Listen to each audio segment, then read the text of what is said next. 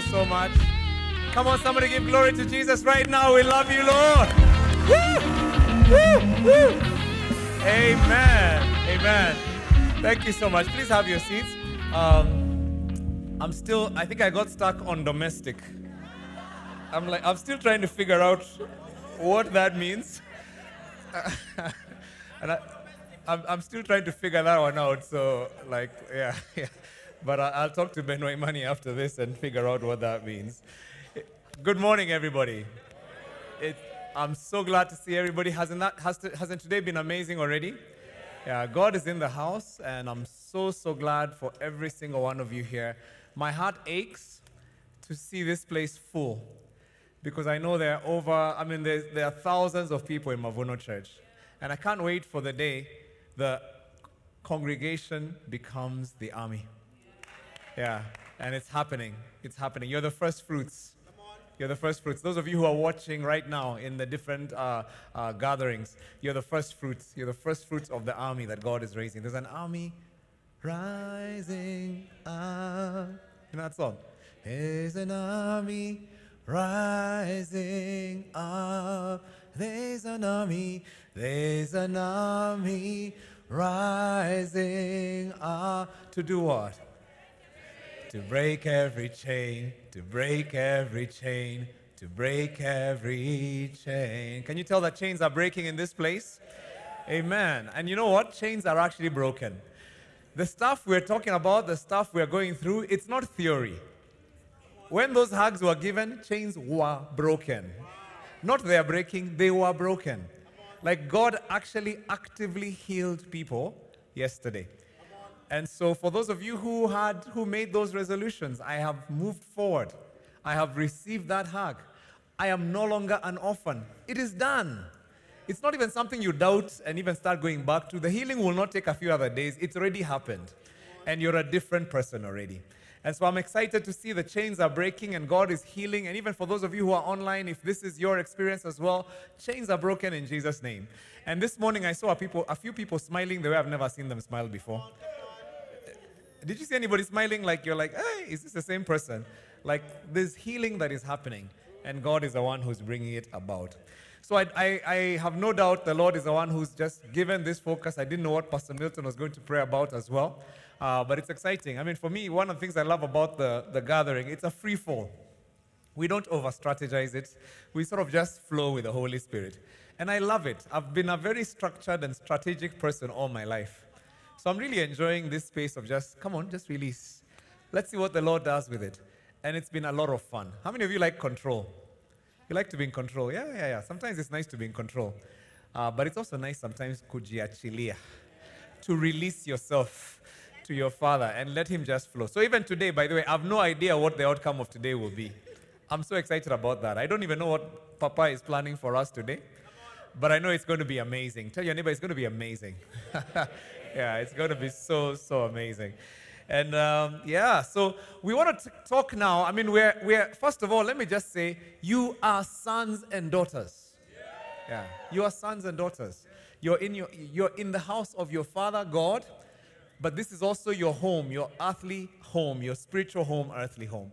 And so you are sons and daughters. And even if your feelings are yet to catch up, that's okay. That's okay. They will come. It is an objective reality. They will come. Sometimes, some of you got saved and you, you didn't feel saved for a while. Am I talking to somebody in the house? You got saved, you thought angels would blow trumpets and you would be transported somewhere. Nothing happened, and you went home thinking, did anything change? But with time, you began to realize something had actually changed.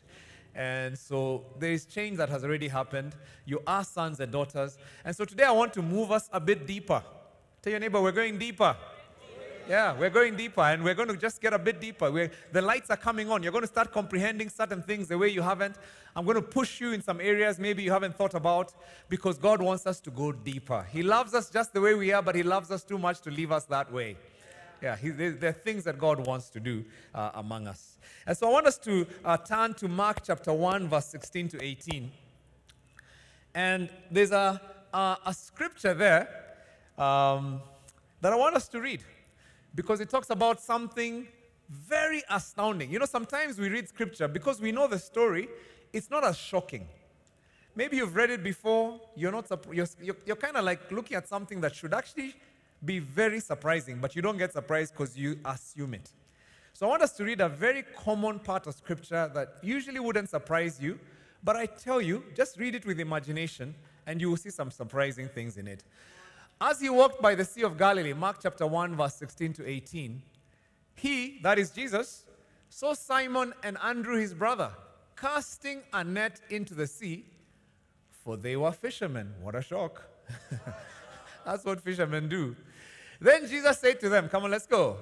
Follow me, and I will make you become fishers of men. They immediately left their nets and followed him. And when he had gone a little farther from there, he saw James, the son of Zebedee, and John, his brother. Isn't that interesting? It's James, the son of Zebedee, and John, his brother. Not James and John, the sons of Zebedee. Isn't that a bit weird? I don't, I don't, know, what, I don't know what that is. He saw James, the son of Zebedee, and John, his brother, who are also in the boat mending their nets. Are you ready?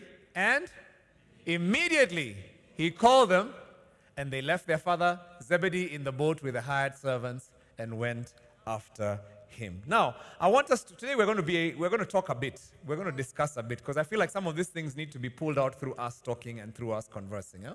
I mean, imagine you're Jesus. Just keep the text up there. Imagine you're Jesus and you are in the journey of creating the army, raising the people who are going to change the world. You're looking to enlist some serious disciples. Now, these guys, these guys, he's walking by the sea and he sees some fishermen. Imagine you're you, it's you, and you're just walking by and you see some guys casting some nets somewhere, doing some stuff. What would have made it hard for you? I'm talking about you, not Jesus, you. Imagine it's you. What would have made it hard for you if it was today to recruit these particular people? Is the question clear? You're walking, you've been told it's time for you to recruit some people.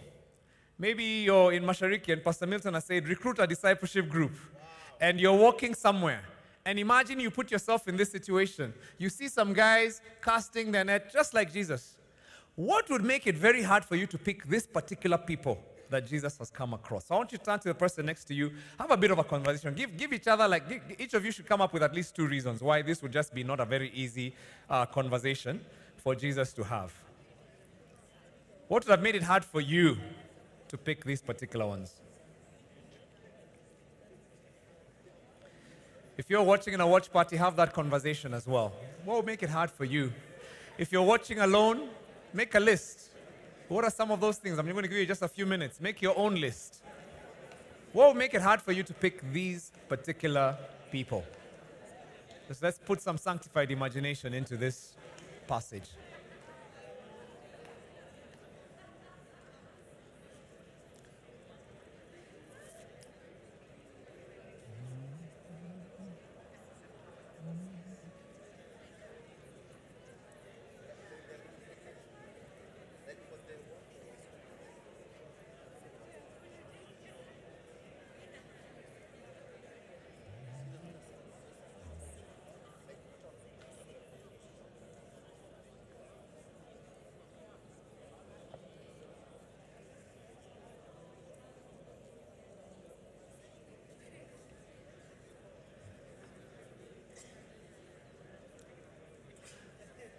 So we've got some mics, do we?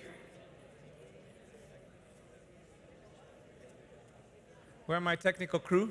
I want to just get a few, to sample a few answers here. There's some of you who have some brilliant answers, so I want to hear, okay, there's one a mic over here. Do you have somebody on this other side with a mic? Okay, fantastic. All right. Uh, great. Excellent. All right. I, just put up your hand if you've got an. Okay, there's somebody over there as well. Uh, Lucas, there's somebody at the back. Just make sure. All right, Pastor Mills, just stand up and then tell us what would have made it hard if it was you. Uh, I think verse 20, um, where it says they left their father Zebedee in the boat with hired servants. Yeah. It means their business was thriving. They were doing well. They could employ other people. Wow. So getting them out of their business to follow me would really be a, a challenge. So you've, you've found guys who are in a family business. They are obviously doing well. They have servants. Like, those are not the guys you'd ask. You'd be like, these ones already are caught up, isn't it? They're busy. They have a plan. It's not like they're just idling around waiting to be asked by somebody.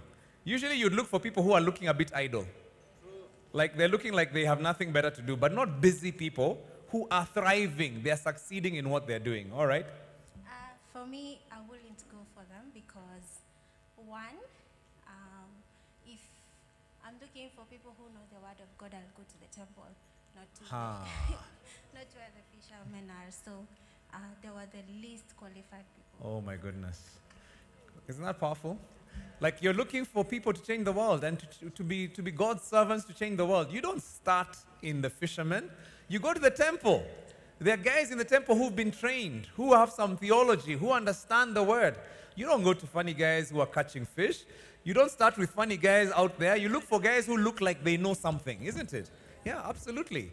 Uh huh. Um, if you put yourself in the situation in today's life, like you'll not go anywhere, look at people, see they're at work, then you just approach them and tell them to come and follow you. They'll be like, dude, we don't know you. Yeah. And then if you look at them like they don't look like they're into Christianity or something, Yeah. so they'll be like, no, thanks, I think I'll pass. Yeah, yeah, I'll pass. I mean, you're going and finding guys busy at work, a mechanic fixing his car, somebody in the, a lawyer writing his brief, and you're saying, stop what you're doing, follow me. Like, who does that? I mean, that's a harsh thing. I can see some people are using sanctified imagination in the house. Huh? All right, let's ask some one on this side, then we'll come back. The middle guys here have a lot of action, but we'll come. Oh, okay. Before we get there, let's start with somebody on that side. Um, hi. Hi. My neighbor here say that um, it's it, it will be hard to approach someone you don't know Yeah. first because you're like you'd want to know them, get to know how they feel, how Aha. they think, and then now you can tell them, let's go. And apart from that, wakomboka bana. Alafu you oh sorry that work, and then so it's hard to to chomo or to remove them from that space and take them to a different space, and especially when you He's lapsing into tongues. Yeah. and uh, yeah, you know, it's for Benoit Imani since. uh, um, because you, you see, uh, being fishermen at that time, it was the key thing. And I would look at them, let me say it's someone who's maybe in an investment banker or someone in that space, and then you'd be like, this person, for him to leave that, to go and look after humans and get human beings to come to God and Yeah. everything, Yeah. just to be It's hard to ask people like that. exactly. Yeah. And I like even what he said that you, you've not, usually you want to have tested them, you've taken them through some serious school, you've seen that they've performed, they have, you know, they've worked, they've served, they've done things. Then you're like, these ones are trustworthy. Yeah? But he just calls them. I mean, it's like, who does that? That's a bit crazy. Usually we want qualified people. All right, sir. Uh-huh, and then we'll come back to this side. Is it me? Yeah, go ahead. Um, I was just bouncing off ideas with her here, and uh, I feel the Bible is a very prophetic book, um, which for you to understand the Bible, you must understand life. And uh, in this day and age, you, I just can't walk to you and tell you, let's go. And I, I have vivid experience where I have approached a couple of youths just to mentor them. I'm like, I've seen your work online. You can do this better if you do it this way. But they're like, dude, I know my thing. Yeah. So we find the, the, the current generation, and um, I'm, I'm speaking with authority here. Yeah. I've approached several youths just to mentor them. I'm like, I've been there. Can I mentor you? Yeah. They flop and they come back when it's too late. Yeah. So for this is very, very powerful. It teaches us on how to trust other people. And for me, I believe there are angels down here on earth, not in heaven.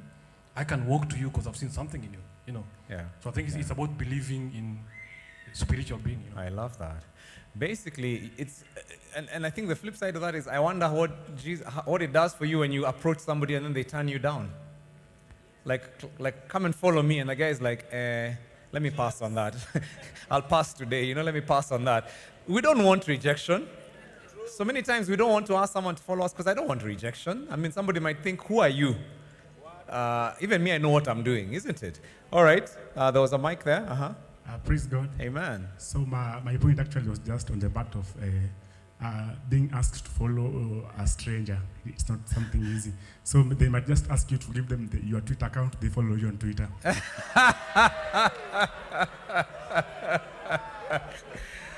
Uh, follow me. Uh, just follow me on Twitter, please. Let me just follow you on Twitter. yeah, I mean, it's like, who are you? Like, like my father, I know, but who are you?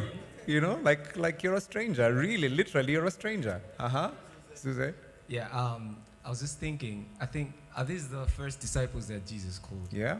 Uh, I think we're living in a culture where people will be like, where's your track record? Like, because Jesus is saying, follow me and I will make you become fishes of men. But like, they'll tell you, show me those fishes. Like, who, who are the ones Who you've are made the ones before? you've made before so that I can follow you. What's your track record? Exactly. Yeah. You're asking people to come and you disciple them, and they're asking us, show us the ones you have disciples so we know who they are right now. The ones that, let, show us those fishers of men you have made in the past, so that we can trust you. I mean, that's crazy. It's like, yeah, who am I to ask? Anyone ever felt that space of who am I to ask someone else? Who am I to disciple somebody else? I don't know much. Like, they might ask me, one day they might find out I'm an, I'm, like, I'm an imposter. Like, like they might ask me a question in the Bible, I have no clue. And then they realize, and they ask you, and, and so why are you the one discipling me? I should be the one discipling you. Yeah. Uh, okay, there's one on that side, and then we'll come. I think there was somebody over here, and then there was, I think, one more over there. All right. Oh, let's start with.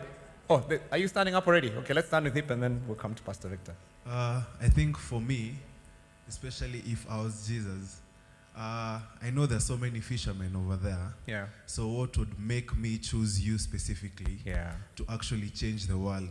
Even being come to by someone being told to just follow them, Yeah. what makes me special from the other people Yeah. around me? So Because we're also still doing the same work Yeah. as everyone else. Yeah, yeah. And, and I mean, I wonder for Jesus, yeah, why these ones? Like, like sometimes we get paralyzed. So where do I start? Which ones do I start with? What if I start with this ones and I should have started with those other ones? Like, what, what makes me choose this one and not that one? Really powerful, uh huh. Um, a lot, a, a lot is not told about Christ, but I'm just trying to imagine for him to have gone by the lake. Probably before that, he'd been hanging around the lake for a very, very long time. Yeah. And probably he'd already spotted them. Not having not approached them, but he spotted them and he was like, hey, these guys, the way I seen them roll in the waters, they'd be good guys if I bring them on my side. So he said, ah, let me approach them. And the way Pastor uh, Milton put it so well in the morning, you might decide to call someone and they decide to not to be Yeah. your other side. So Yeah. for me, it's fear of rejection. Fear of rejection. I've seen you, I've called you, but then for you, you're like, no, no, no. no. Yeah. Yeah. I call people to my house, to my DG, and then they're like, why? Kwanza, your house is small. Kwanza, you live where? huh? Yeah, fear of rejection. Uh, there was somebody who had said could speak. Who was, who was it? There was, oh, it, it, was it that one? I thought there's somebody. else. Is there someone I'm ignoring? I think she already is standing. Yeah. Yes. Sorry. Um, so we were talking about how you would usually pass people when they look busy, right? Like they're doing what they're doing. Yeah. But I think the other deeper cause, the, the, the root thingy for that is maybe just your convictions. Because if I'm convicted enough that what I'm offering you is actually of more profit than what you're actually doing, Mm. then I should be able to approach and even in the midst of your busyness, I should be able to still come at you with the gospel because I know what I'm offering you is it, it's for profit, not just the fish that you're fishing to go and sell, but this is for profit and so of eternal value. So I think it's also a conviction thing. Hmm. Yeah. Okay, we'll get there just now. Uh, there's one more, I think. Uh huh. Um, other than m- most of the things you guys have said, uh, the first one being what we discussed was the fear of rejection. Like people thinking, um, yeah, what's in it for me? Yeah. Like, what's your intention? And especially at this day and age when everything, every, everyone becomes very like, what's in it for me? Yeah. yeah, Um, yeah. the, the one thing we discussed with Sumit is that both of us have started DG um, in our homes, and we both. It's coincidentally funny because uh, we. I remember last year I started a DG in my house, and uh, we ended up uh, in his house. Nobody showed up. As in, seriously, you prepared. Um, you know, it's a Wednesday. You set up your house. You've called everyone, but nobody showed up. So in my house, what happened? Um, we ended up the nanny, my house manager, and my crew ended up being now the, the, the DG for that day, and it's happened a couple times. And actually, most of the people that did not show up, they had genuine reasons. One is a mother, the school had a delay and whatnot. So I think practically speaking, it's, Yeah. uh, it sounds very easy, but you know, uh, we you know, like You've- you've been there. people. Yeah, and they didn't come. Follow me, but And they didn't show up. seriously, Yeah. yeah. I, Thank you. I, I have a funny story about Pastor Victor and Zeddy. the first service of their church. Can I tell that story? The first service of their church. I mean, they set up sound, set up church, set up everything. Pastor Victor, who came for that service? Your family and? Oh, I thought there was another person, Kate, called Kate. My wife and kids, not Kate. So Pastor Victor was there. His wife showed up. Amen. Thank God for his wife. His kids showed up. Praise God for kids. And nobody else showed up. It was their first service. Sound has been set up. Even the worship team didn't show up. Sorry, I'm not laughing at you. I'm laughing with you. when you told me that story, I just felt pain. But to his credit, he stood up and preached a sermon. Like he preached, like he had a thousand people. Yeah, he preached like he had a thousand people in his church. Yeah, He- he- and that's why that's why your church is going to have a thousand people. He preached like there were a thousand people. But it's not easy. It's not easy. You call people and then reject you. And I think you guys are sharing some very powerful reasons why it's scary to just approach people. I mean, why would, like, how would he do this? These guys were busy. They were doing something. You know, they were not at sitting idly. You know, it's interesting. God doesn't look for idle people, He's looking for people who are already doing something. Yeah. He's not, he's not looking for the people who are it's like, this one has nothing to do. He's looking for the people who are already busy. And those are the people he's calling us to go after, people who are already busy. Uh, these guys had their own lives and plans and ambitions, which had nothing to do with what Jesus was calling them to do. Yeah. And imagine, I mean, it's like, how does he do that? This guy is busy. He's a fisherman. He's the top of his craft. He's doing well. He's rolling well. And then you call him. But you know, that's the way God calls people. He calls people who are already going in a certain direction. When I was called to be a pastor, when Pastor Oscar asked me to give a, to serve in the church for a year and, and, and, and, and be uh, in the discovery program, I mean, that's the last thing that I ever wanted to do. It was not in my imagination to serve in a church. In fact, some of you know the story. I told him, let me pray about it. I had no intention of praying about it. And the only reason I ended up saying yes is because my girlfriend said yes without asking me. yeah. The girlfriend, yeah. And then the girlfriend, now I had to sign up because I wanted to be the girlfriend. So I came and told him I prayed about it, but it was a lie. I hadn't prayed. Was, I hadn't prayed. It was a girlfriend. I mean, I was doing something. God isn't looking for people who are just idle. He's looking for people who have their lives. I had ambitions. I had plans. These people, their families depended on them. I mean, Peter was married. How would he feed his wife? I mean, follow me and then we do what? you know, is it that you're giving me a job? There's no job implication there. It's like, follow me, I'll make you fishers of men. How much does that pay? More than what I'm making right now. I mean, this was an entire operation. You've just said it hired servants. They were doing well. But it's interesting because God calls people who already have things that they're doing, they already have ambitions. When I asked Pastor James to be a, a pastor, he told me that he, he was going to be the president. He was not interested. That was not his plan.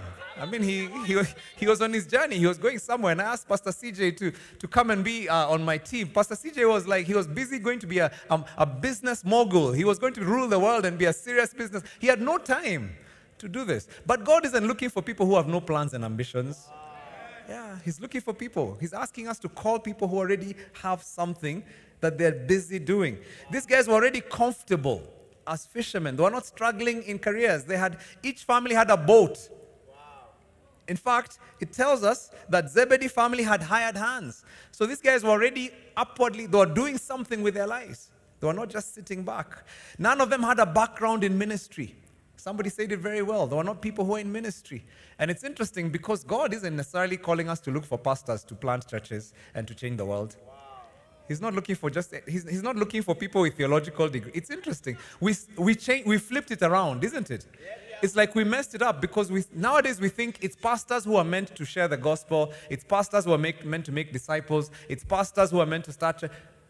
Where did we get that? It's not in the Bible. In fact, Jesus ignored the pastors. The pastors were the Pharisees. They were busy doing pastor things. Jesus didn't go to the pastors, he went to the, to the business people. He went to the regular people. Tell your neighbor he's talking about you. Yeah, just okay. Yeah, that's the kind of people. It's interesting. you didn't you didn't talk about the fact that you know Jesus went to the people of Galilee. Galilee was not necessarily the place where you find pastors. I mean, this was a place where it was not looked at as a sophisticated place. Uh, if you remember, one of Jesus' disciples said, What good can come out of? Yeah, out of Nazareth. What good can come out of that region? But that's where Jesus went. He's not looking for qualified, God is not looking for qualified people who come from the right families and have the right background. Yeah, He's looking for ordinary people who might be despised by others. Yeah, that's what we're seeing here. These guys had no pedigree. Uh, they didn't come out of a line of rabbis and scholars. They were not prime candidates for a rabbi to call to follow. And Jesus didn't grow up with these guys. They didn't know who he was. They didn't have his background. Uh, they hadn't been with him for 30 years. They were not his boys, the ones he played with growing up. These were people who just came across him. And yet he asked them a very hard thing. He says, Come and follow me, and I will make you. That's very unusual. Very unusual. So let me ask you then, now that you guys have been so imaginative, I think I should be asking questions in the morning. Guys are so alert. This is awesome. I mean, I feel like I feel like I'm in a place with just amazing, amazing, just the, the, the energy is incredible. Let me ask this. Based on this, why would Jesus have felt so comfortable to ask them such a hard thing? Why would Jesus, knowing all these objections, why do you think he still had no hesitation and he still felt comfortable to ask them this hard thing? Again, discuss with your very smart neighbor. Uh,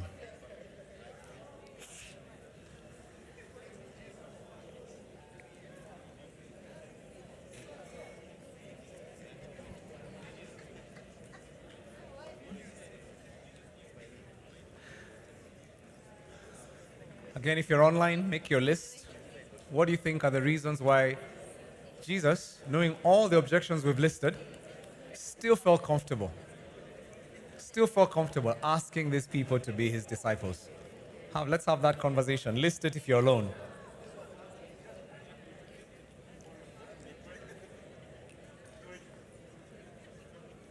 What gave him the guts?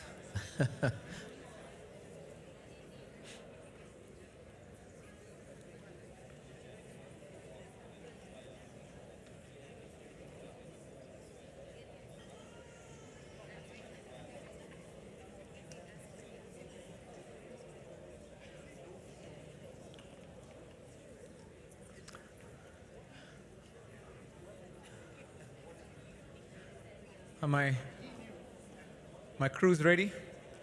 I can see hands are already up. People are already ready to share.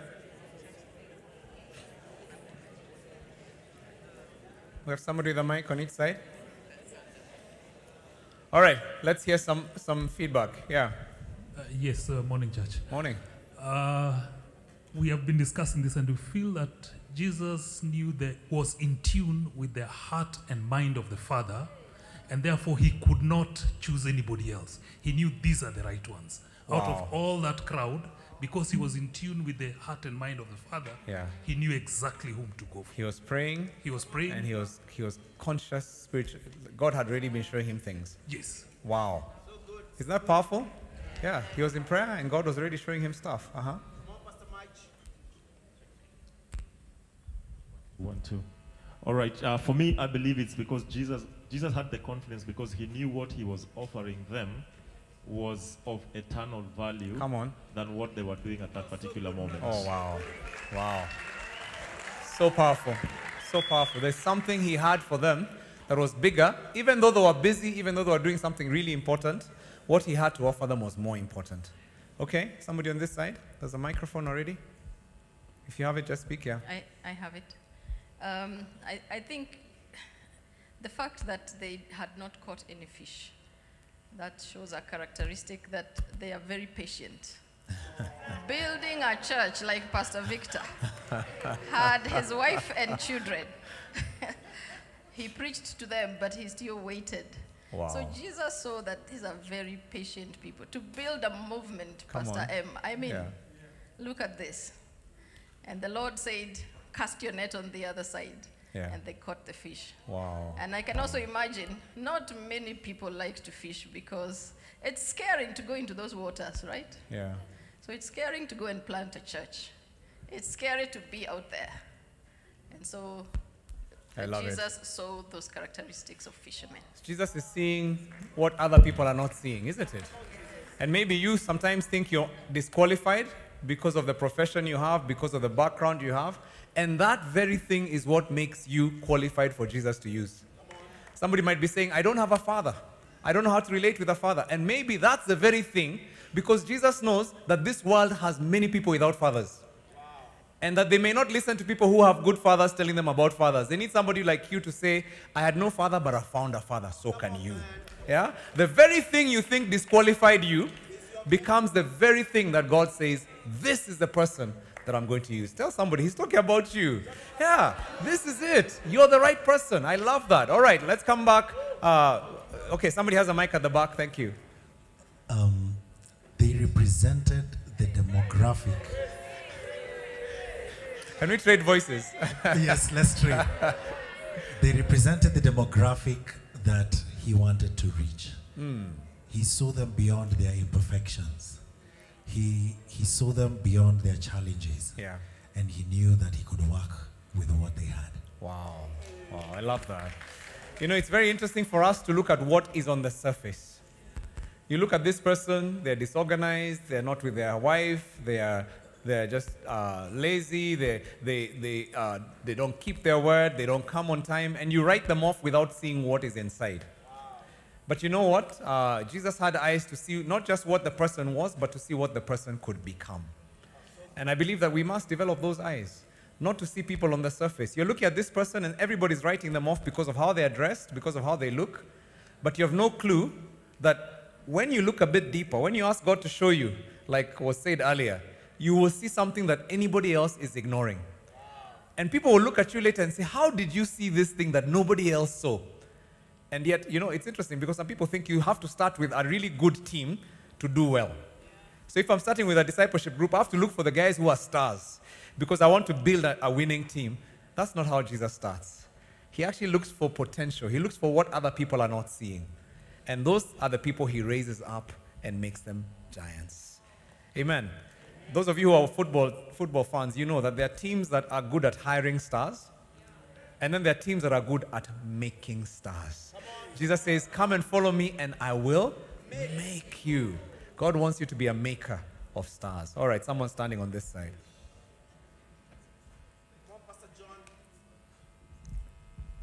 Okay.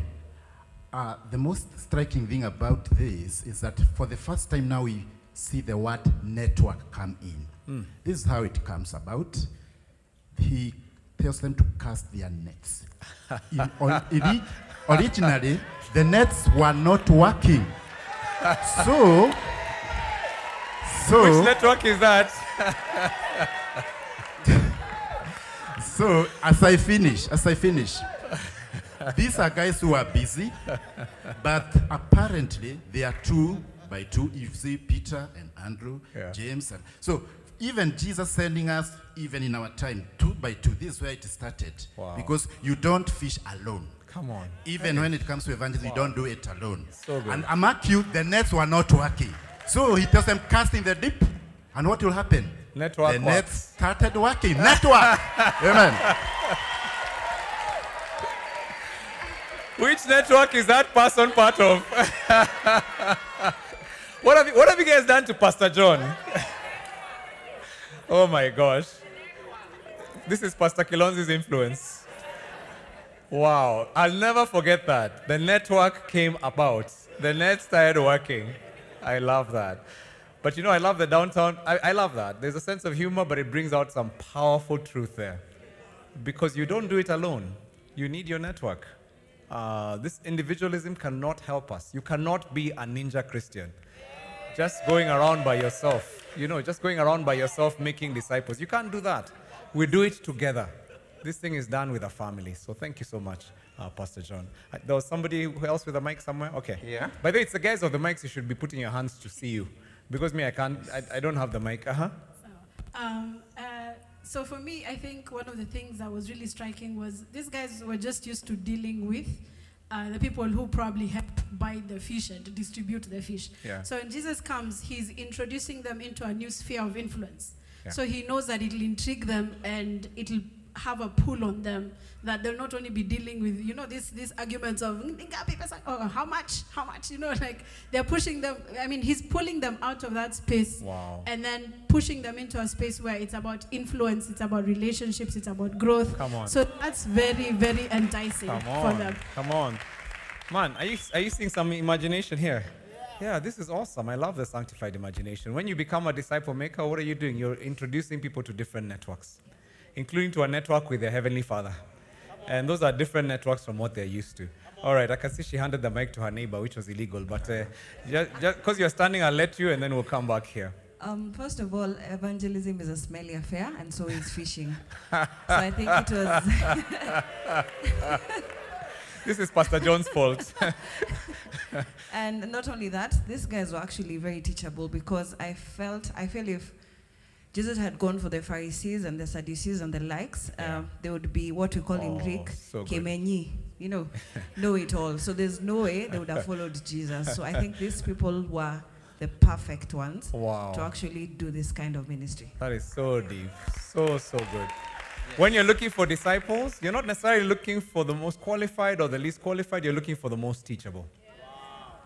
Yeah, Jesus looked for teachable people because he knew there's some people who are not teachable in Israel. All right? By the way, I hope you guys are taking notes. The message already started. Eh? This, we're preaching today. We're all preaching to one another. All right. Okay. Um, I feel Jesus was very confident to call out these people because he knew his call. When he was Mm. baptized, he, uh, God said, This is my son, Yeah. whom I'm well pleased Come on, with. somebody. So that gave him the confidence to just go. Even if there was so much rejection, so much persecution, he was like, I know my father. Yeah. I am a son. I know what we are doing. Yeah. And just that affirmation makes you go. Absolutely. So even when, when people don't show up, I, I feel Pastor Victor, Yeah. we did the same thing, one person showed up. Come on. You had did one person, again, amen. One person showed up. Wow. Someone who even just came to visit. A different person the next time. They were not even a congregant. Wow. They were from another church. And still, that you continue because you know who sent you. Wow. Is not the same person Oof. who is there. So good. So, so good, guys. Guys, I think this, this is wisdom. You know, it's interesting because, oh, okay, I can, oh, sorry, there's one, two, three, okay, and four. All right, all right. Uh, you have a mic. Are you holding a mic? If you're not holding a mic, you're, you're not in the count. But make sure the guys with the mic, there are people at the back I think you're ignoring. All right. Yes, so um, I think Jesus sowed a seed of sonship with uh, James and John because these two were working with their father. Oof. And actually, and, and, and we are told they were teenagers. So, in fact, they were serving their father. So, they, he saw a seed of sonship and that teachable spirit that someone talked about. Come on. So, Looking yeah. for, yeah, you're making sons. I love it. Uh, who was the next one? Who had a mic here already? Don't hand it to your neighbor. So, um, you know, the scripture says that the zeal of the house of the Lord consume me Yeah. concerning Jesus. Yeah. So I feel that the zeal for the kingdom of God is so consuming for him. So um, he was up to establishing the kingdom of God against every other kingdom. At so any he would cost. do it whichever way Yeah. and establish the kingdom of God. Come on. He wanted, I mean, it's like, even if they reject me, I have a mission. I'm representing the kingdom of God. I will do it anyway. I love that. By the way, Yemi is our worship pastor today. Did he do a great job? He led, he led amazingly in worship. And here's the great thing. I mean, we're going to Nigeria, and Yemi runs a kitchen, a Nigerian kitchen. So he's actually coming with us as our caterer. Come on, guys. Like, nowadays, that's how we roll. We roll with our own caterer. Like, uh, so, so I'm so, so excited. Because cause, cause, uh, he's our chef and caterer. And the beautiful thing is, you know, Nigerian food, it takes a bit of getting used to. No offense, Pastor Sai. So, so he'll modify it with some East African, he will reduce the pepe a bit. And so I'm so excited. Come on, let's appreciate Pastor Yemi. He's a great guy. All right. Were you in my list? Oh, you've rigged yourself in. All right, just speak. These children, they're so violent. Okay. Praise God. Amen. Yeah, I'm Monica from Uganda. Oh, come on. Then you have to speak.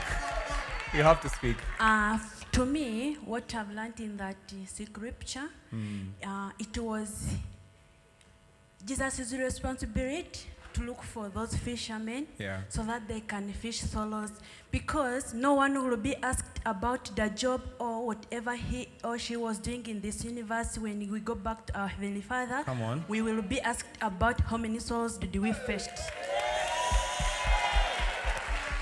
That's Monica from Uganda. Thank you, Monica. Amen. There's wisdom. We saw that uh, Jesus understood the assignment. He was a true follower. So he followed, he was told, go do this, and he followed. Because the vision was very clear. Yeah. And that was what gave him the conviction. And the fact that when he saw the world, the world was in a crisis. Yeah. So that gave him the conviction to think, I'm doing this, and I've been sent. The vision is clear. I love so he understood the assignment. It's, I love that. It's so easy to see people doing well and you're thinking, but these ones are too busy or they're doing too well, and not understand, no, the world is in a crisis. A lot of the wealth and the success hides brokenness. Some of the most successful looking people are some of the most desperate looking, uh, desperate people on the inside. And they need what you have. You have to be convinced they need what you have. And that's absolutely true. He knew his mission and he knew these people are broken. They need what I have. All right, I think there was somebody over here. Yeah, so for me is because Jesus is Jesus. I mean, if it was not him, who could have done it? Then, since he's Jesus, he doesn't have the limitations we have, like imposter syndrome and presentation of how he looks, Yeah. or things like that. Then the other thing, there's something that when, if you speak with power and authority, there's something that does that does to people. Mm. So him, he spoke with power and authority. So even if the the fishermen were to question, hiya, why have we followed this guy? They would have done that later, because that's what we do. If you're given instructions and then the person presents themselves with power and authority, you'll just find yourself doing. I love it. Then you question later after you've it. already started it. doing. So good. I love uh, why I love what you said. In fact, I think like you almost contradicted yourself because you first said it's because he was Jesus. Only Jesus can do that. Yeah. And then you said, but we can do it if we have power and authority. Yes. you notice what you just did. And and we can because we have power and authority. The same power that Jesus had that raised Christ from the dead is the same power that lives in me.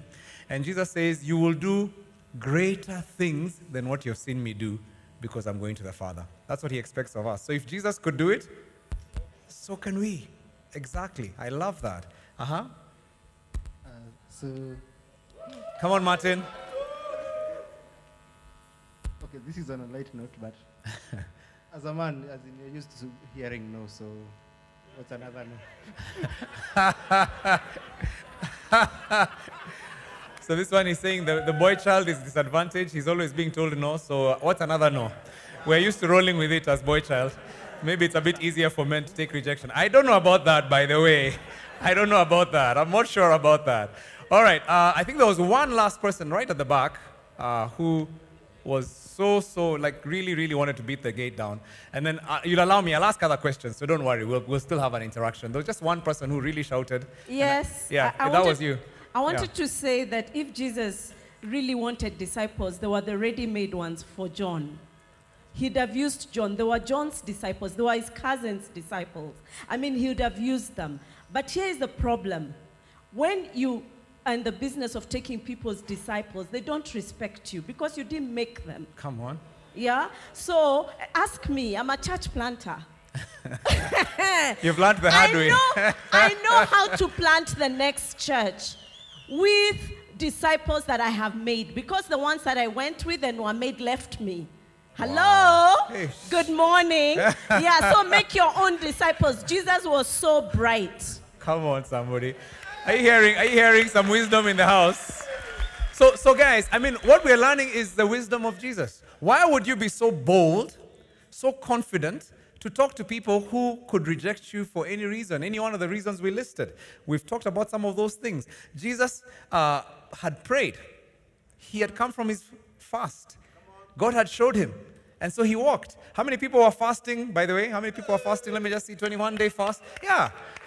Have you been in, in a time of prayer? Then you need to trust your Father has heard your prayer and He's going to lead you.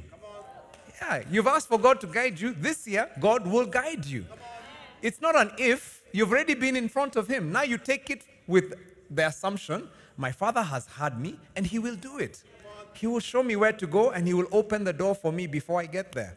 Uh, Jesus uh, had, had already, I mean, he, he came to them because he knew that what he had was more important than anything they have. By the way, when I discovered this one thing, it changed my life. I used to think that, I mean, I used to be so intimidated by people until I began to understand salvation is not a spiritual thing. Because spiritual is just one part of who I am. Salvation is an all of life thing. When I get saved, what happens? I become connected and plugged into the reason I was created. Before I know my father, when I'm living away in the pigs like the prodigal son, guess what's happening? At that point, I have cut myself away from my purpose. I might be partying, I might be having the lifestyle, I might have money and wealth, but those things are nothing.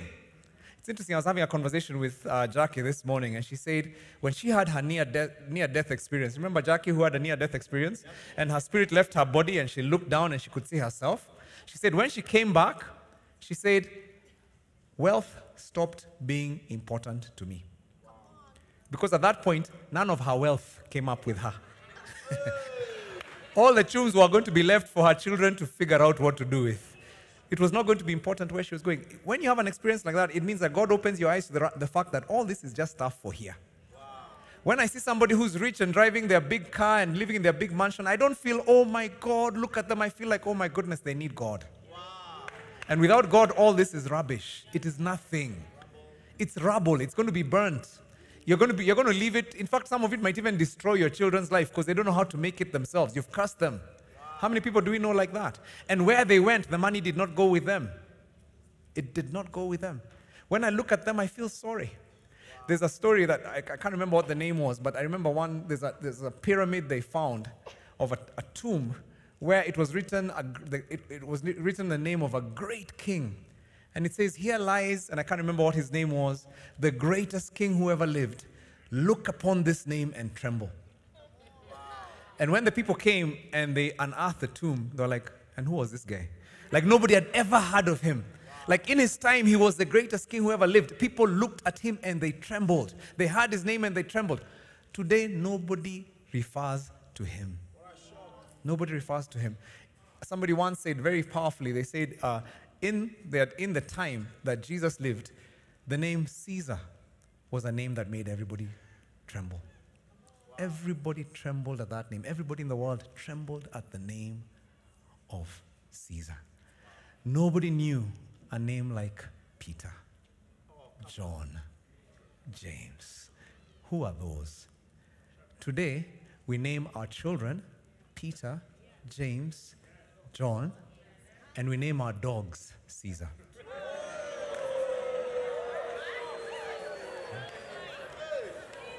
Yeah. Those things that those people are living for are nothing. Nothing. They will not be remembered. And salads. yeah. I mean, it's sad when you think about it because this was the most feared man of his time. Today, nobody cares. Nobody cares. So when I see those people with all their money, I don't feel, oh my God, look at how rich they are, look at how happy they are. I feel, oh my God, they need you they will die. This wealth is actually blinding them to their real reality. And that gives you the confidence to say, Follow me. Because I can make you. yes, you're a rich businessman. Yes, you're in your father's business. Yes, you have many boats. Follow me, and I will make you what you are created to be. Because what you're doing right now is not what you are made for. You are made for more. You're made for more. Jesus knew there was something that they needed, and he knew that the thing they needed is what he had. That's the other thing, isn't it? He knew that what they needed is what he had. Do you have it? Do you have eternal life? Are you a daughter or a son? Some of you are not sounding sure. I need to do an altar call. are you a son of the Most High, a daughter of the Most High?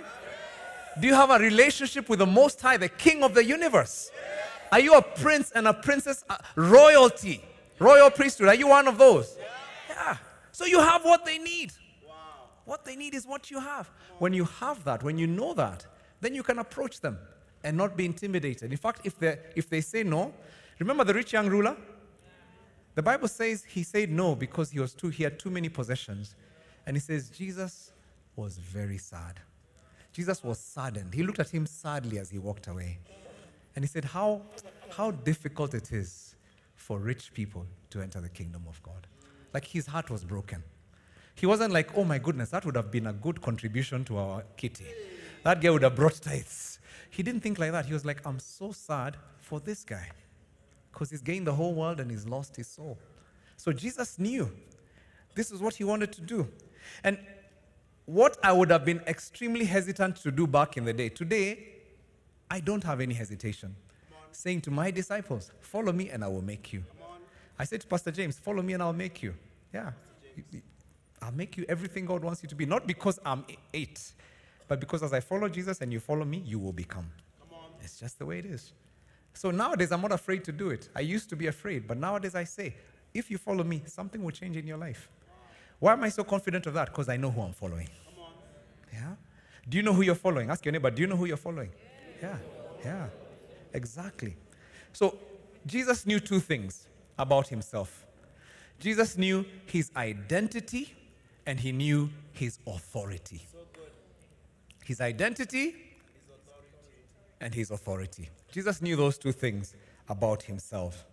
Matthew chapter 3, verse 7, a voice from heaven said, This is my son. Somebody quoted that, whom I love, with whom I'm well pleased. Jesus knew he was the Son of God. He was royal. He was priesthood.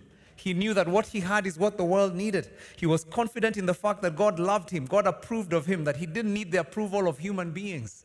That if somebody rejected him, it was not a rejection, it was actually a rejection of God. And so he was not afraid to ask. He didn't have to impress anyone as long as he was on God's assignment. Ask your neighbor, do you know your identity? And by the way, that's a very serious question because if you don't know your identity, you'll be shaken many times. You'll be so afraid of asking people to be your disciples. You'll be so afraid of leading people because you don't know who you are. You know that song we sing, I know who I am. I know who I am. I know who I am. I am yours. I am yours. And you are mine. By the way, some of these songs, we sing them in church like it's just something to say.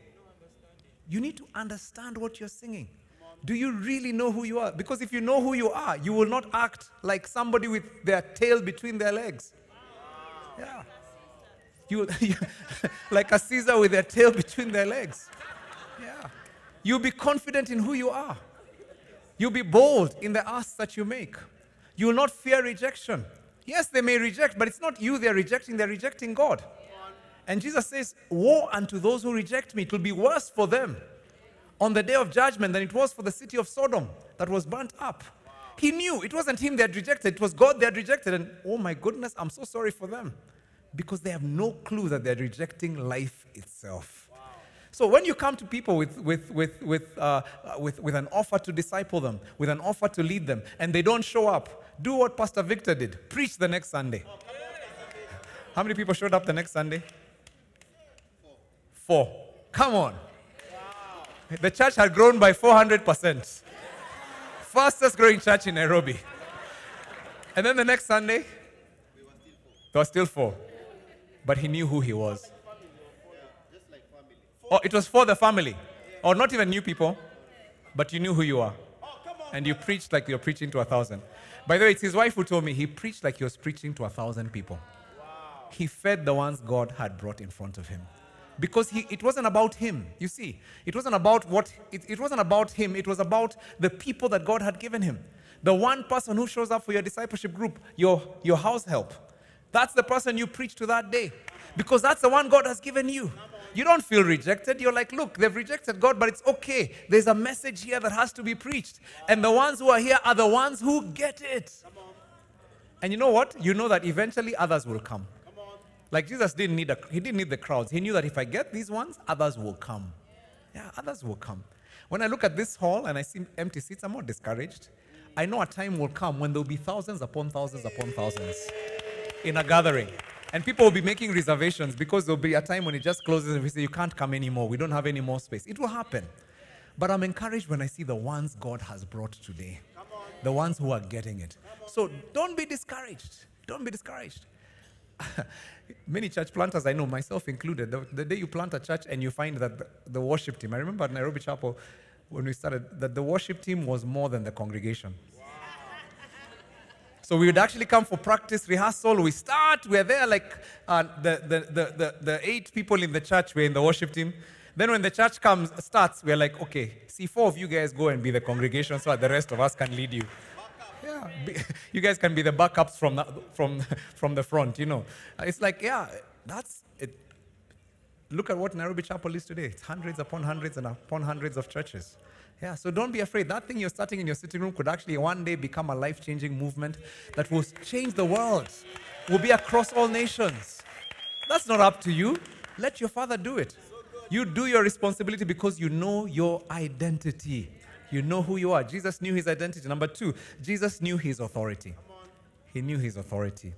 John 5 19, Jesus gave them this answer Very tru- truly, I tell you, the Son can do nothing by himself. He can only do what he sees his Father doing because whatever the Father does, the Son also does. I love that. That's exactly what Bolivar mentioned earlier. He has, he knows his authority. He knows that what I'm doing is because I've seen my Father doing it already. Uh, and so I can do it with boldness because God Himself is doing it. I know I'm in my Father's business. I know I'm representing kingdom of heaven. So I don't have to be shy to ask people, do you want to get saved? Why? Even if they refuse, it's okay because I'm representing the kingdom of heaven.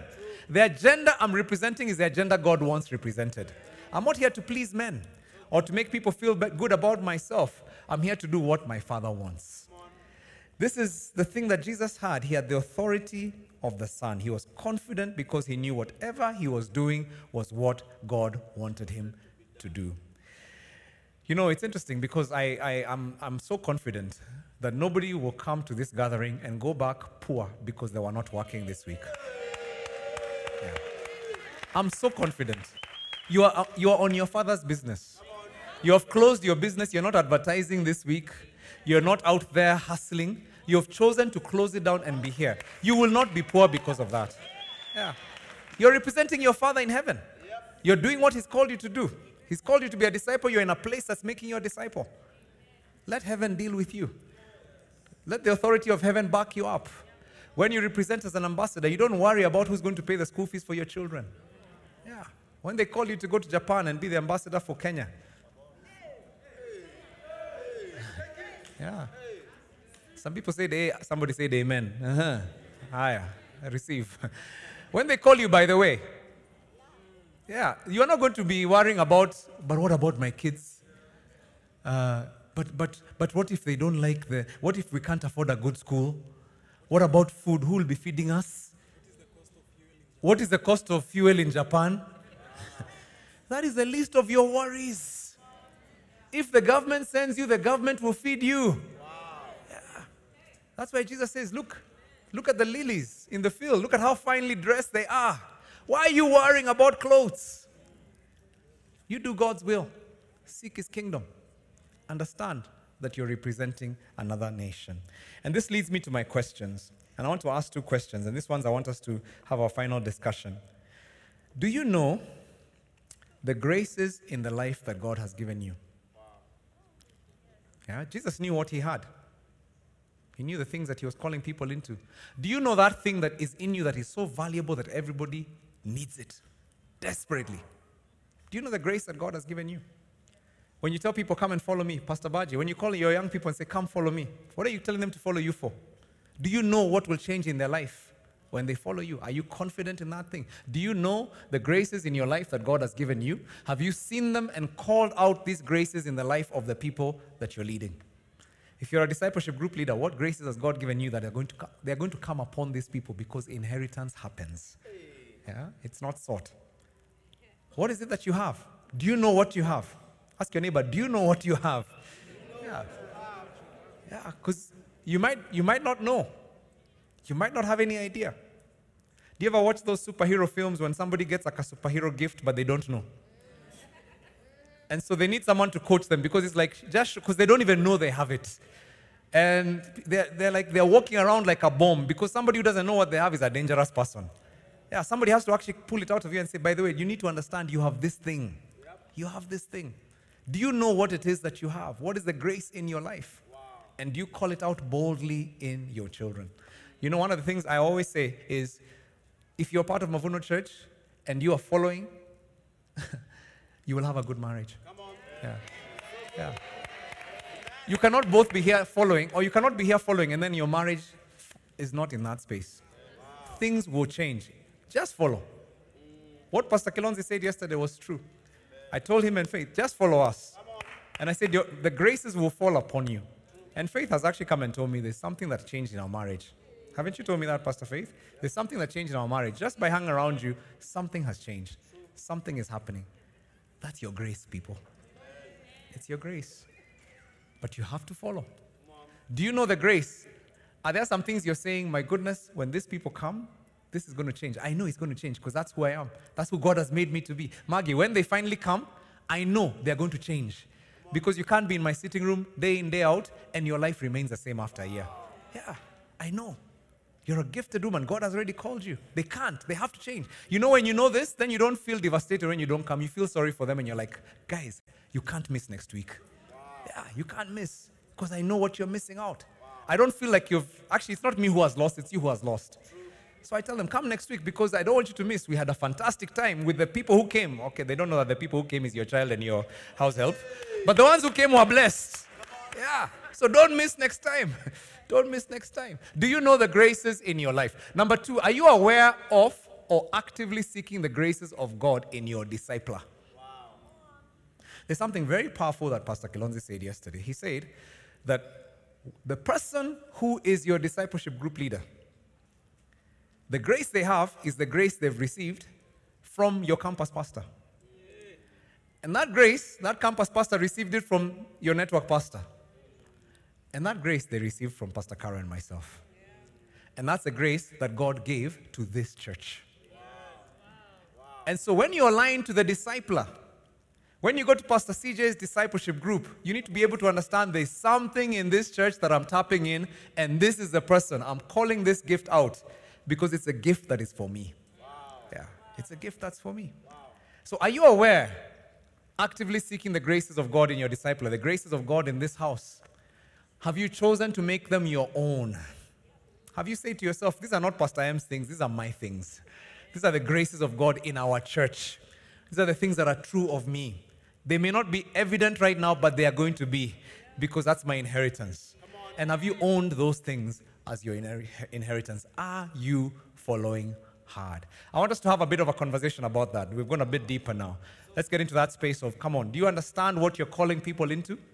And then number two, have you accepted those graces and made them your own? Let's have that conversation with the people we're discussing now. We're getting a bit more personal now. We're moving from the disciples to ourselves.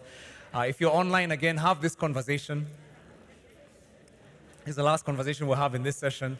It's just like, yeah, let's talk about it. Are you calling those things out? Are you bold like Jesus?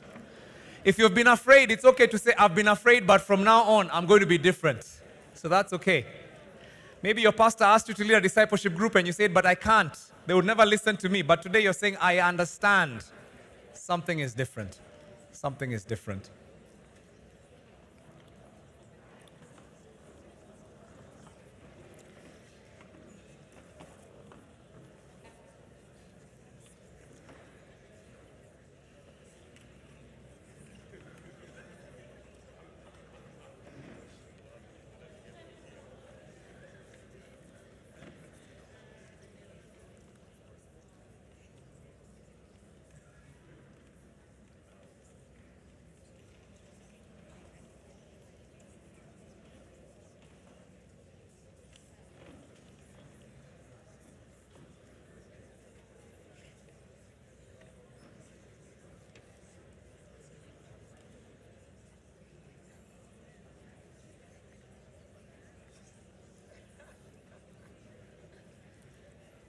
Just be as honest as possible. Keep it real. We've moved out of the disciples. Now we are on me and where I am.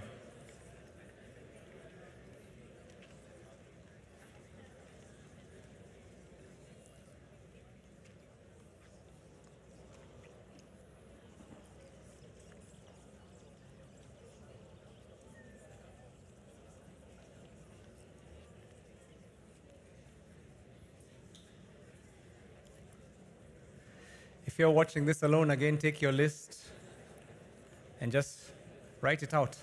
If you're listening to it on a podcast, take your list and just write it out. What are those things, the graces God has called you to? What are the graces that God has given to your discipler, to your church? Have you owned them? Which ones have you owned? Which ones are you struggling to own? What can you do to position yourself better as a son in that house? And how do you begin to become a parent now to bless other people, to call other people to follow Jesus?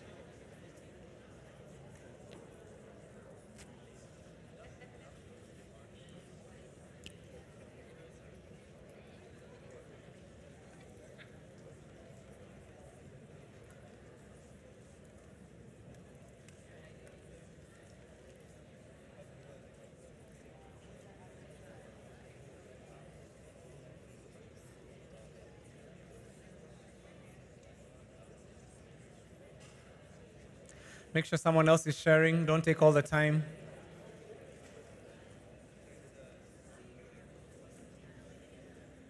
I'll give us just a couple more minutes.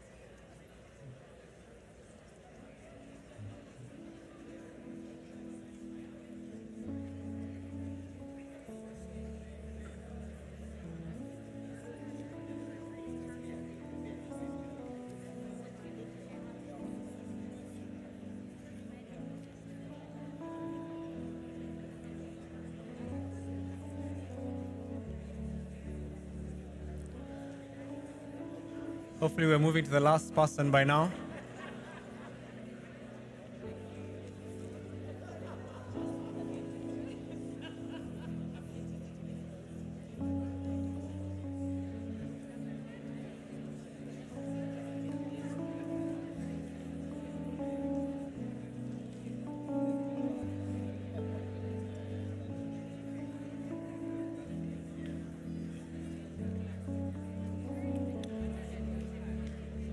We're going to get some, some feedback. I've got people with microphones already.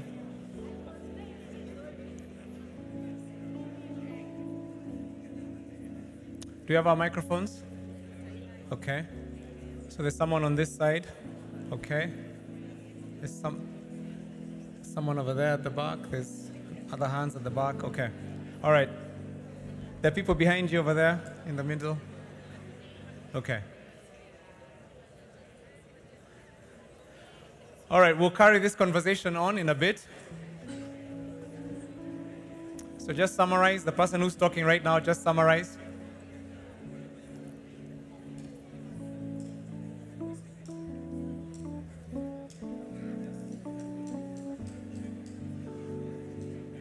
All right. Okay, we've got people with the mics. Let's just hear some feedback. Uh, let's start over here. Tell your neighbor, shh. All right, let's go.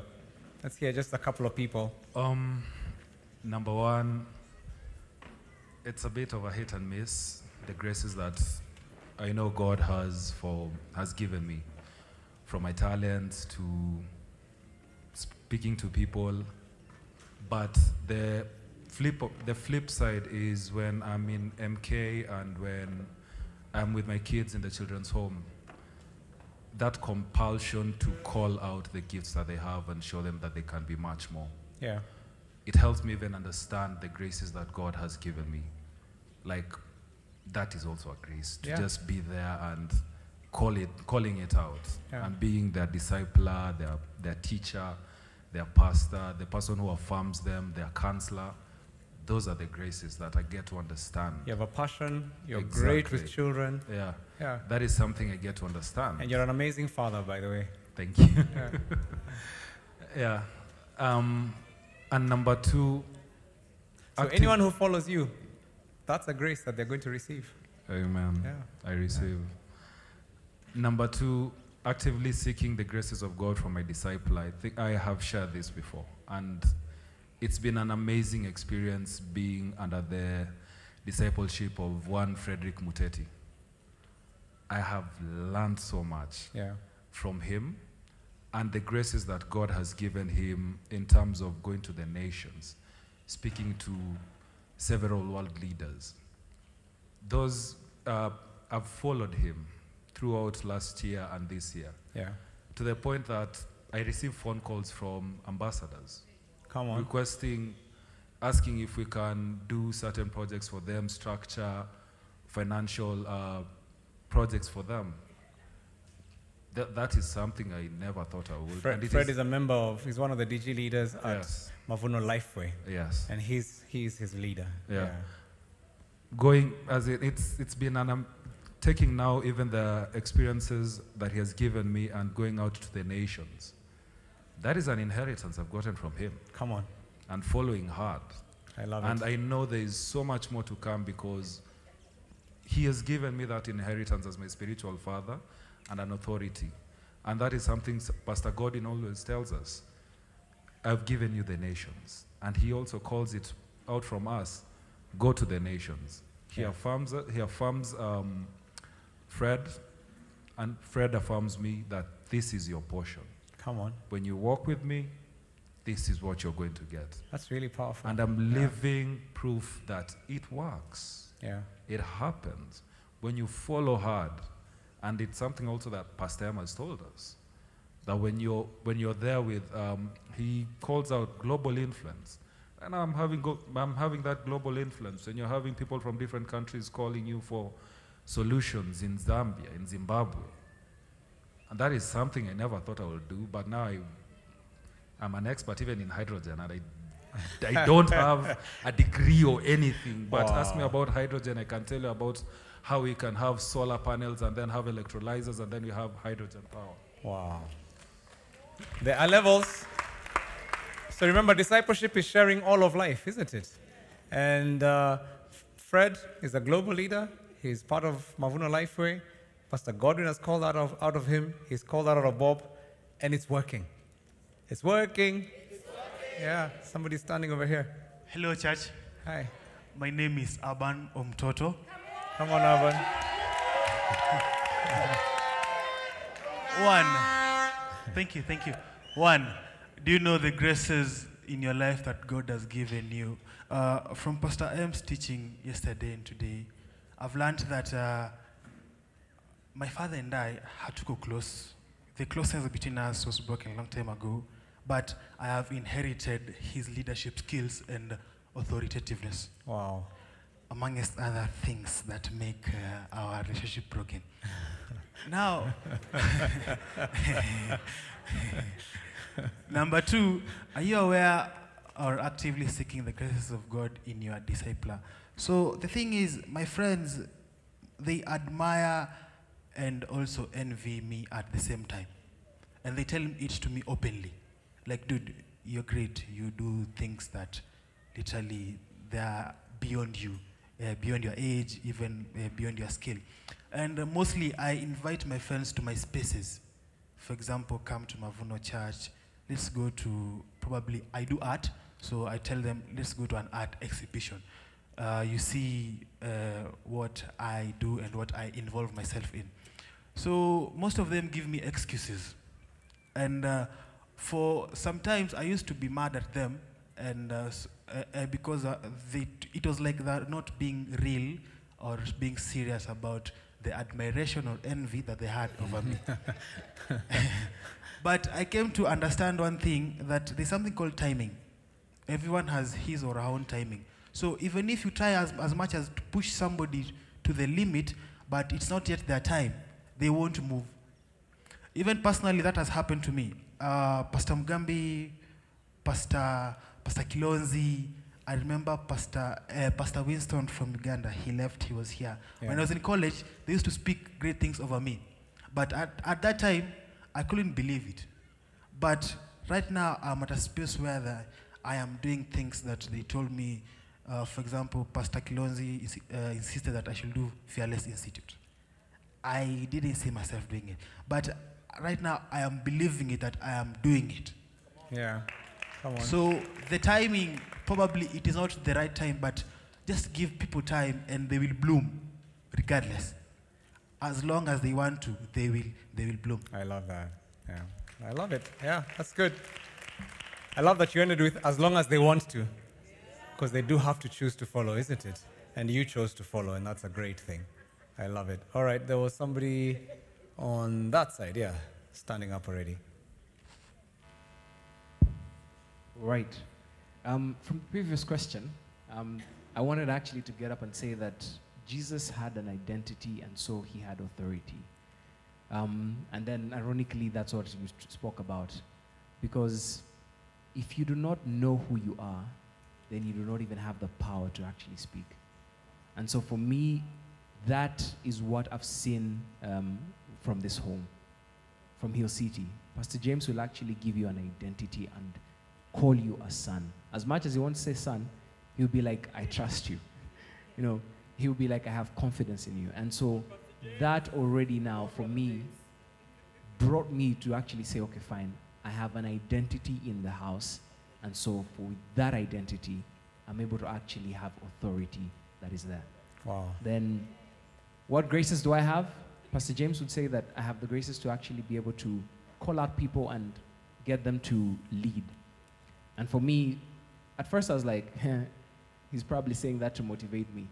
But what really actually happened is that I got to see myself lead a team that now I actually do not involve myself. Like the production team is actually the one that now produces itself.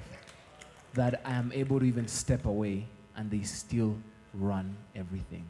So for, for me, that's something that I got to see. And so it's that calling out something that is within someone and allowing them to actually grow into what it's supposed to be. I love it.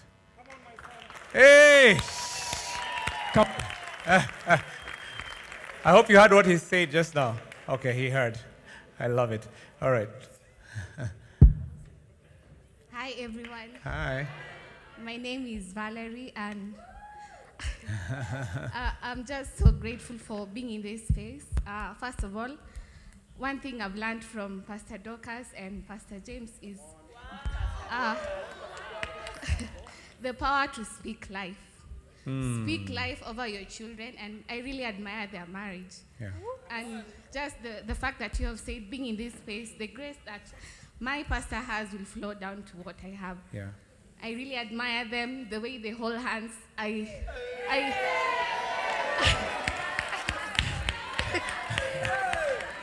yes. And just the fact that we were able to go through Ndoa with my lovely husband, Dan Stan. Come on. I, I, I, I thank God for the space that Mavuno has given us as a family that we came in. I started as a volunteer at uh, Mavuno Kids, then my husband joined me as the security dad. And right now our kids are in the worship team. It Oh, is wow. good to be in, the, in that space and know that I'm looking up to Pastor Dorcas and Pastor James and all that they do and how they treat their kids and how they have raised their kids. Amen. Yeah. Amen. Amen. And the graces in this house are your graces as a couple, in Jesus' name. All right, so there's somebody standing already. There's, there's two people. Okay. Okay. Hi everyone. Hi. My name is Lois from Mavuno Kiambu. Come on, Lois. I want to share two things. Uh, one is uh, about my neighbor. I feel like she said something so powerful that you guys should hear, and I'm so grateful that she's my friend, and I want to tap to that grace. So she told me she has a grace for wisdom. Yeah. that uh, God shows her what to do and tells her uh, what is expected of her and shows her the end from the beginning. And that is so true because yesterday I went to her house and we had a conversation and whatever I shared, she was just she just confirmed and told me that God has just uh, like um, shortened that whole process for her. Like she never learns from consequences. She gets to hear God and she Hey. gets to learn from that. Wisdom. And I'm thinking, I really want to tap uh, onto that grace. So I thought that was so cool, Mercy. And Oh, then the next thing I want to share is a grace that my pastor carries, Pastor Maish. Come on, Pastor Maish. Uh, all of you that know Pastor Maish know that he carries a grace of excellence. Pastor Maish keeps saying, um, if you do it on time, you're late. So you have to do it early. So last year I never really used to get what he means. Just thought, I pasi, si nimefika 802, I am early. but then he, he kept saying that, but I didn't really get it. But at some point, I think I caught it. I caught what he says. And I began to see that translate even in my own work when I was doing Fearless Institute. And I realized my boss said the same thing. Oh, you are actually uh, leveling up and you're becoming excellent. Wow. So I think I picked that from Pastor Maish, and I'm grateful for that. Thank come you. on, come on, Pastor Maish. Thank you, Lois. We've got somebody standing at the back there.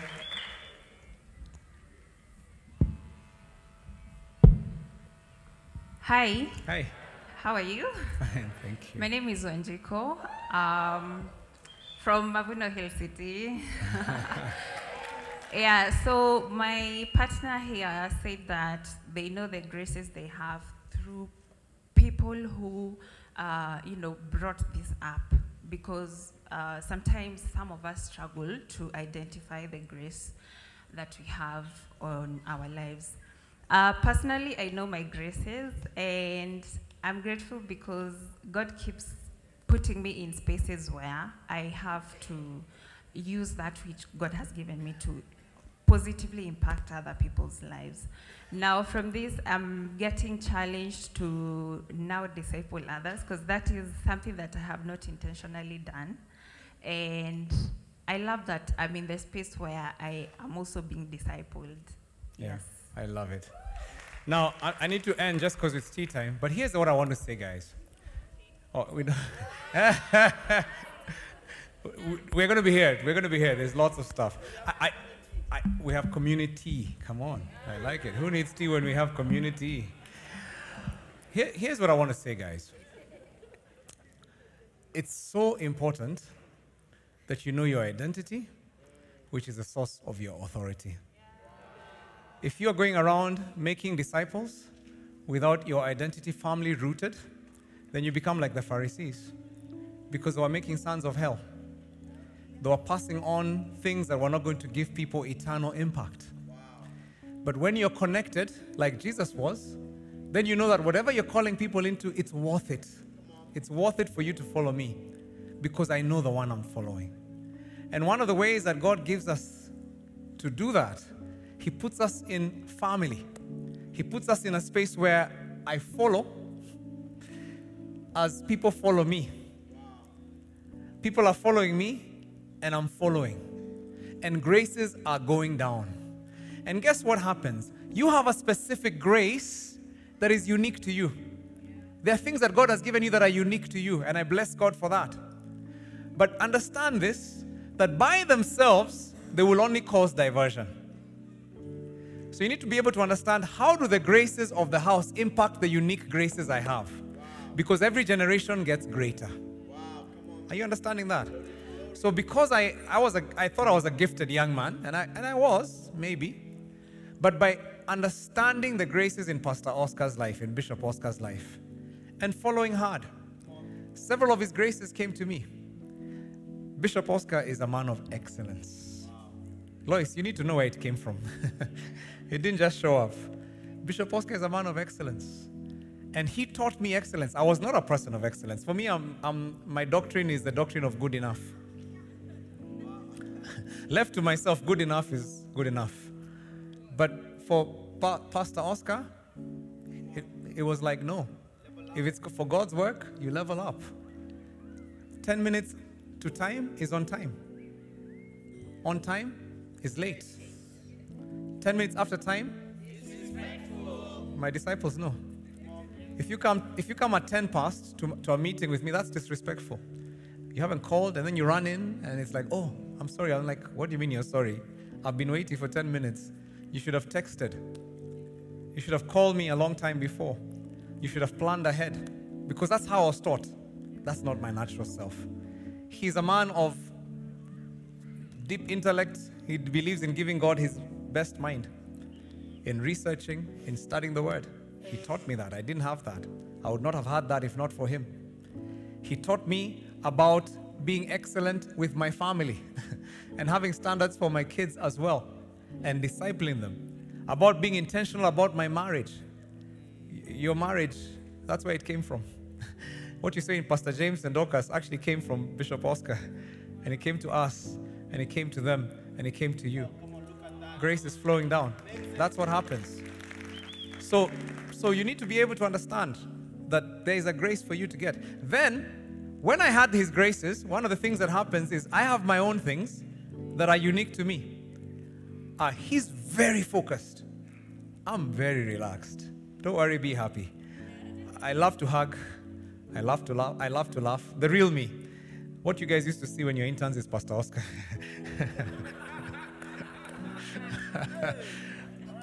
but you know what? I realize there's something unique I bring that he didn't give me. Because every child is unique. Do you, have, do you realize even your children, when you look at them, they all are different? So now that could come out, but it came out best with the discipline that I received from my father. Left to myself, I'd have loved people, been a happy person, everybody would have felt embraced, and I would never have gone anywhere. So that's why that second question is important. Do you know the graces of your discipler? Because God, for some reason, allowed you to have those graces to complement what He's already given you to help you become who He's calling you to be. And if you didn't know that, you're going to end up being mediocre because the gifts God gave you are not enough. You need a cover. You need somebody to expose those gifts. These guys were already fishermen. They were excellent at fishing, but they needed to become fishers of men. So God had already given them something. You said it. Somebody who said it. Yeah, they're already patient. They already had those qualities. But without Jesus, those qualities would have stayed with the fish. Today, we name our children after them. So, are you surrendered? Are you following? Because by yourself, yes, you're going to zing around and you're going to become, you're going to do many, many things. I used to say those days, I was taught to say that you know what? Uh, many people who are very gifted, they get ahead in life by jumping as high as they can to see far. And I said, I learned a secret a long time ago. I stand on the shoulder of giants. And you know, there are people who are much more gifted than me who are jumping up and down, and they can jump much farther than I can if we were jumping at the same level. But that's the problem, we're not at the same level. I stood on Bishop Oscar's shoulders, and I could see so much farther with so less, with a lot less effort, because I was standing on the shoulders of giants. God is put, God is raising giants among us. And you may not even have recognized the grace in your discipler. You need to look for it. That person who's leading your discipleship group, there's a grace that they have. They may be younger than you, but there's a grace they have. They may be less educated than you, but there's a grace they have. They may not know as much as you have and maybe have been Christians a shorter time th- than you, but there's a grace that they have. You need to look for that grace, tap into it, and grow from it. And as they tap into their follower, that as they're following hard and you're following hard, guess what happens? The graces of this house become the graces that you have. And then you end up, like Jesus says to his disciples, you will do greater things than these. Guys, I've no doubt that for all of you who are following in this house, you will do greater things than Pastor Caro and I. You have no choice because you will receive everything we have, then you will receive everything your network pastor has, then you'll receive because he's modified it, then you're going to receive everything your campus pastor has, and then you will have what you already have. So surely you have to be greater than all the generations ahead of you. Are you understanding this? It's so different from the way the world thinks because the world thinks, let me be original, let me do my thing. It's so overrated. It's so overrated. So God is calling us in this season to learn how to follow. Because as we follow, then we begin to understand the graces of the house and make them our own. And then we begin to understand our own grace and how we can then add to what we've been given. And then we do greater things than even Jesus himself did because he's with the Father. Am I speaking to somebody in the house?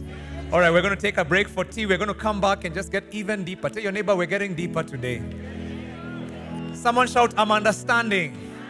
Yeah, this is where we are. We are understanding. God is beginning to open our minds to spiritual reality. Let me invite our MC to tell us what the next plan is.